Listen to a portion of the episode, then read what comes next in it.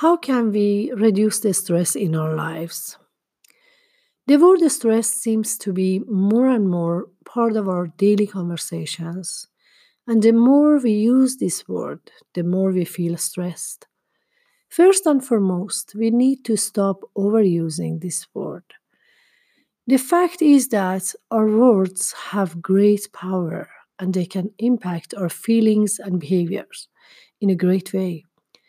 When we use positive words like I'm happy or I feel good, notice it feels good inside. On the contrary, when we say something like I'm always unlucky or this happens to me all the time, we don't feel positive or good inside.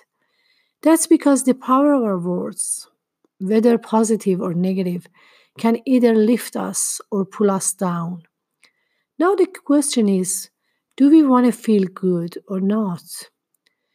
In our daily life, we meet people who constantly, almost compulsively, talk negative about themselves, their spouse, kids, their jobs, the weather, Nothing seems to be right and working for them. Well, it's about to get even worse if they keep talking negative. Because oftentimes, it's not about what happened to us that makes something good or bad, positive or negative.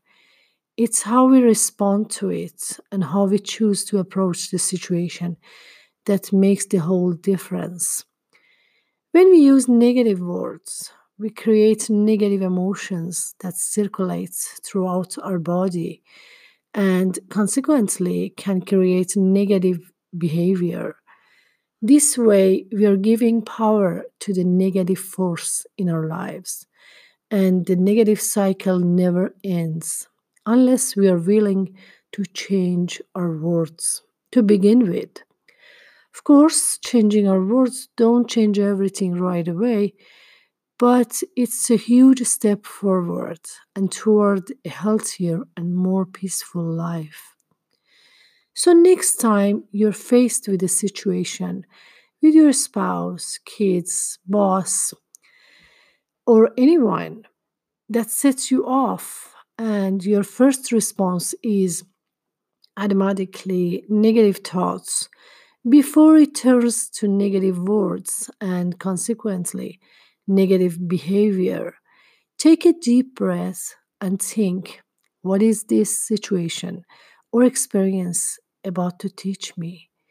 There could be great source of insights if you're open enough and willing to receive it. Thank you for listening.